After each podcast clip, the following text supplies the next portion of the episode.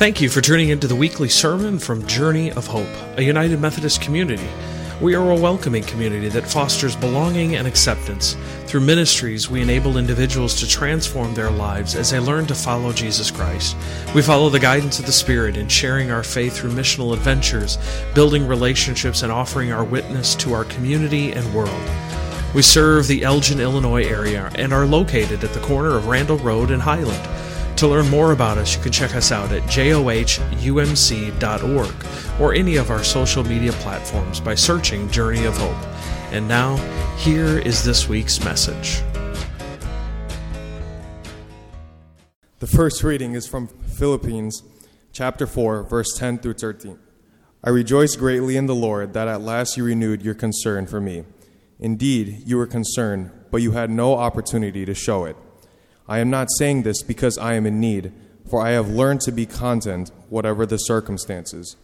I know what it is to be in need, and I know what it is to have plenty. I have learned the secret of being content in any and every situation, whether well fed or hungry, whether living in plenty or in want. I can do all this through Him who gives me strength. Our second reading is from 2 Corinthians chapter 12, verse 1 through 10. I must go on boasting. Although there is nothing to be gained, I will go on to visions and revelations from the Lord. I know a man in Christ who 14 years ago was caught up to be to the third heaven. Whether it was in the body or out of the body, I do not know. God knows. And I know that this man, whether in the body or apart from the body, I do not know, but God knows, was caught up to paradise and heard inexpressible things things that no one is permitted to tell. I will boast about a man like that, but I will not boast about myself, except about my weaknesses. Even if I should choose to boast, I would not be a fool, because I would be speaking the truth. But I refrain, so no one will think more of me than is warranted by what I do or say, or because of these surpassingly great revelations. Therefore, in order to keep me from becoming conceited, I was given a thorn in my flesh, a messenger of Satan to torment me. Three times I pleaded with the Lord to take it away from me. But he said to me, My grace is sufficient for you, for my power is made perfect in weakness. Therefore, I will boast all the more gladly about my weaknesses, so that Christ's power may rest on me. That is why, for Christ's sake, I delight in weaknesses in insults, in hardships, in persecutions, in difficulties. For when I am weak, then I am strong. May God bless the reading, hearing, and understanding of His word. Amen. So here we are. It's time to take a look at another bumper sticker phrase that may or may not have some truth to it. So, a couple of weeks ago, if you remember, we talked about God closing doors and opening windows. And then we touched on that phrase that encouraged us to talk about our mental health and how the church should have something to say and do with the challenges that we face. And again, if there is anyone who is interested in having some deeper conversations around how we can help the broken in this way, let me know. So we learned that, uh, that there might be some truth to these phrases, after all. However, we still need to think about why we say things and maybe come up with some other words that we can use instead of this. That's kind of the reason for this worship series. We want to understand what truth is and what and or when and why we say these particular phrases and what we can learn from scripture and our relationship with God about these. And so, as we begin, will you pray with me? Gracious and Almighty God, God, we come striving to hear your word and to hear your message for us today. And so, God, I ask that, that the words that I speak would no longer be my own, but that they would be your words, your words for your people. And all this I ask in Jesus' name. Amen. I can do all things with God. Of course. Yes, but there, there also is another way of saying this particular phrase that we have today, and it is, I can do all things through Christ who gives me strength. Philippians 4 13, that we just heard. We've heard this phrase so many times, and I would venture to say that you have seen this phrase too. Whether that is on bumper stickers or signs or notebooks and journals, or maybe even inscribed on another person in permanent ink with a tattoo. You probably have seen this phrase. Out of all the phrases that we're going to cover in this series, I feel like this is the one that we are most accustomed to. To hearing and to seeing in our everyday life. More than when God closes a door, he opens a window, or a Bible that is falling apart usually belongs to somebody who is not. This one is one that we see and hear far more than all of the others. This might be because of the reasons why we use this particular phrase. You see, this one seems to be far more personal than the others. The other ones have been things that we say to other people, that we tell, we tell them, it, with some exceptions. This one, however, is the one that we most often tell ourselves. That we want to see this phrase so that it reminds us now, I don't know about you, but I have seen this verse on organizational notebooks, motivational artwork, inspirational trinkets like keychains, mugs, and t shirts, phone cases, and so many others. You probably have seen them too. I also know a few people who actually have them this verse tattooed on their arms or on their backs, reminding them that God is with them and offering strength to them. And of course, another place that I, that I see this phrase quite often is in relation to sporting events. You probably have seen this. So many Christian athletes will use this verse as motivation for their performance, to inspire them to another victory. Here's where I find a partial truth. If God is helping one team win, what does that mean? Does that God does it mean that God doesn't like the other team? Is God a Cubs fan or is God a White Sox fan? Now, if you said yes to either one of those, we might have to have a discussion about this last season. But by quoting this verse in the context of sport or competition of any kind, we twist our theology into one of favoritism, saying that God is on our side, but not theirs. We want to put God on our side, but what happens to that other person? Or worse yet, what happens when we lose? Does that mean that we can't do all things because God wasn't with us? Or that God was more with the other team than they were with us on that particular day? You can see uh, quickly how this kind of theology seems to fall apart.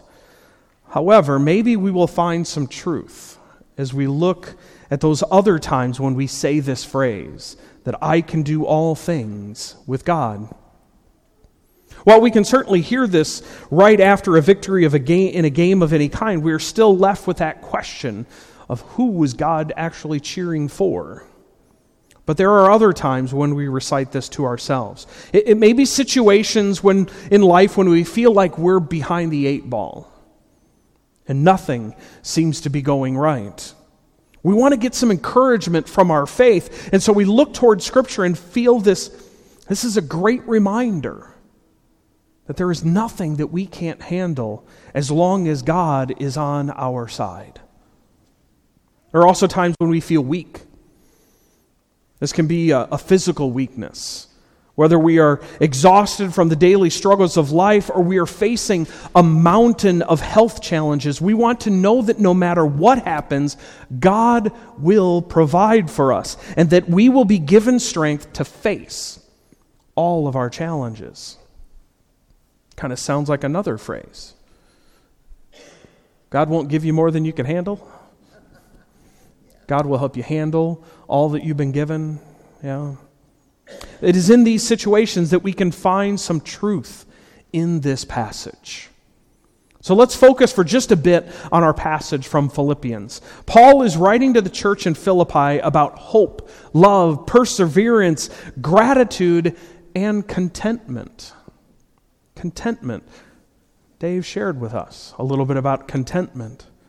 It is in this context that we find these words I can do all things through the one who gives me strength. Now, I often warn about taking Scripture out of context. Uh, certain passages, uh, we talk about this as being proof texting, grabbing a certain passage out and, and saying, uh, saying it, and it seems like it has a different meaning than what it really does. And so maybe we should actually look at the context of this passage. While we know that the letter was written as encouragement to the, uh, to the Philippians, uh, this verse comes in a section of the letter where Paul is talking about something in particular. Paul is talking about being content in all things. In all things. Throughout his life, he has seen some dramatic highs as well as the bottom of the barrel lows. I mean, he did spend some time in jail on numerous occasions. He writes that he knows how to be content in both times of abundance and in times of need. In each and every circumstance, he knows how to be content, and that is through the grace of Jesus Christ. This is the context of this verse. And so now I, I, what I find I find pretty interesting that almost in almost every commentary that I researched uh, while preparing for this message, I found very little actually talking about verse 13. They all focus on the rest of the passage where Paul talks about contentment. And so this begs the question why? Why do no other theologians seem to talk about this particular verse? Why do they talk about all of the others? And so sometimes when I begin thinking about why things are stated a certain way in Scripture, I go back to the earliest writings and the translations. And so, no, I'm not talking about King James, but I'm talking about the original Greek, the Koine Greek language. And so, if we want to understand some of the nuances that are found in Scripture, we need to know what the words were that were actually used and what definitions they might hold for us. And so when I did this, I found a particular word, and the particular word was eskuo. Eskuo. Any Greek scholars out there? eskuo. Uh, the definition of the, the definition of this word can be can be many different things, like be able, or can, have resources, be strong, or grow strong. So yes, can is part of this definition, but I think we need to be aware that, that there are other meanings, even if they may seem a little similar. And so in word study, we always go back to the original word. And so the root of this word is eskos. And eskos means strength. Now, I'm not going to get too deep into English grammar, mainly because I don't know that much about English grammar, and somebody's probably going to point out my, my failings here. Uh, so, but I do want to say one thing about this. I want to mention that this word that is used in our passage today is in a particular tense. T E N S E, tense, not tense like a tent. Uh, in a, the tense that is used is future tense. It's future tense. Therefore, it doesn't say that I am strong or that I was strong, but that I will be strong. It's in the future. And so, we, if, if we take this short grammar lesson into mind, we might come up with different, a different meaning to the verse that we have known for so long. If we take verse 13 in the original Greek language, this is what we find. Now, this might be a little clunky, but this is what it actually states. For in all things I will have strength in the one strengthening me. Now, I'm not a PhD master of the ancient Greek language, but I wonder how this verse might change some of our views if we looked at it just a little bit differently today. What if we set aside the I can do all things for a moment to hear this? I will have strength in all things through the one who is strengthening me. I will have strength in all things through the one who is strengthening me. How could that change things for you today? Are you facing something today that you need an extra dose of strength? An extra dose of, of patience? Is there something in your life right now that you just don't know how you're going to face or whether or not you have it in you to take that next step? Can I tell you today that you will have the strength you need? You will have the strength you need in every situation because it is offered through Jesus Christ, the one who is giving you the strength. Maybe you can hear it from a couple of different translations. So I pulled out a number of translations. The Jerusalem Bible says it this way There is nothing I cannot master with the help of the one who gives me strength. And Eugene Peterson's message. Sometimes this is just a beautiful way of saying things. The message states this Whatever I have, wherever I am, I can make it through anything in the one who makes me who I am. Let me read that again, because that one is so different, but that one speaks in a different level. Whatever I have, wherever I am, I can make it through anything in the one who makes me who I am. 2 Corinthians 12:9 reminds us that God's grace is sufficient for us. That God's power is made perfect in our weakness. Whenever we are weak, then we are strong. Not because of our own power or our own abilities, but because God's power through Jesus Christ and the Holy Spirit. But we must rely on that power. We must ask for God's help and God's provision. There was a, a story of a young kid who was trying to lift a big rock out of a playground, but it was just too big for him to move. And the parent came out and asked what the problem was, uh, as they certainly could see something was going on. They could see their child had been struggling for a while and was just now sitting down, dejected at the situation. And so the kid responded. He says, I can't lift it, pointing to the rock. Have you tried really hard? Yes, he said. It's just too heavy and it's stuck in the ground. Have you used all the strength that you have available to you? With exhaustion, the kid responded, Yes, I have. It was then that the, the parent looked with, with pure love into the eyes of their child who was feeling the weight of the world on their shoulders because they couldn't do one simple thing. And then the parent responded, No, you haven't. Because you haven't asked me to help you yet. You haven't asked me. Now, we might think that we have all the knowledge, the wisdom, and the strength to do everything that we need to do, but we need to realize that, that the source of all of our strength is not in ourselves, but in the Lord and Savior Jesus Christ. The source is not in our own abilities or technology or possessions or even in our own knowledge, it is in Jesus Christ our strength, our abilities, and knowledge comes through the grace of Jesus Christ in the power of the Holy Spirit given by God Almighty. You see, if we have all strength with God, then we have no strength without God. If we can do all things with God, then it is certainly true of the opposite, is that we can do nothing without God.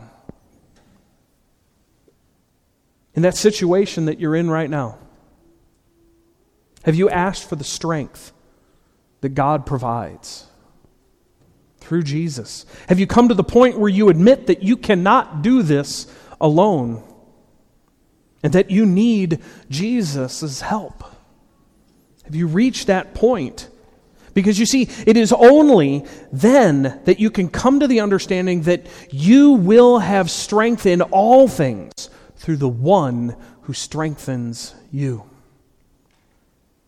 You can be content in all things. You can trust in all things. You can have faith in all things. You can do all things, not because of what you can accomplish on your own, but because what God will be able to do in and through you through the power of Jesus Christ. Have you used all the strength that you have available to you? Have you asked God Almighty for the power that you need to get through, to get through another day, to take another step, to help you through your situation? Have you asked God for that help? Will you pray with me? Almighty and powerful God, God, we come to points in our lives when we realize that we do not have all the strength that we cannot do this without your help. And so, God, for all of us who, who are sitting here in the, in the sanctuary and in our homes or wherever we are as we are worshiping you today, God, we, we cry out and say, Look, we can't do this by ourselves. God, we realize that we need your help. And so, God, I ask that you would provide that help through, the, through your Son, Jesus Christ, and through the power of the Holy Spirit that you would guide us, that you would strengthen us for every situation that we face. Especially in times right now as we, as we think about the world around us the lives that we are living, that we are coming to a place where we need your help. And so, God, offer that strength through your Son, Jesus Christ. And it is in His name that we pray. Amen. May you go knowing that the love of God, the grace of our Lord and Savior Jesus Christ, and the fellowship of the Holy Spirit goes with you, and it goes with you always. Amen.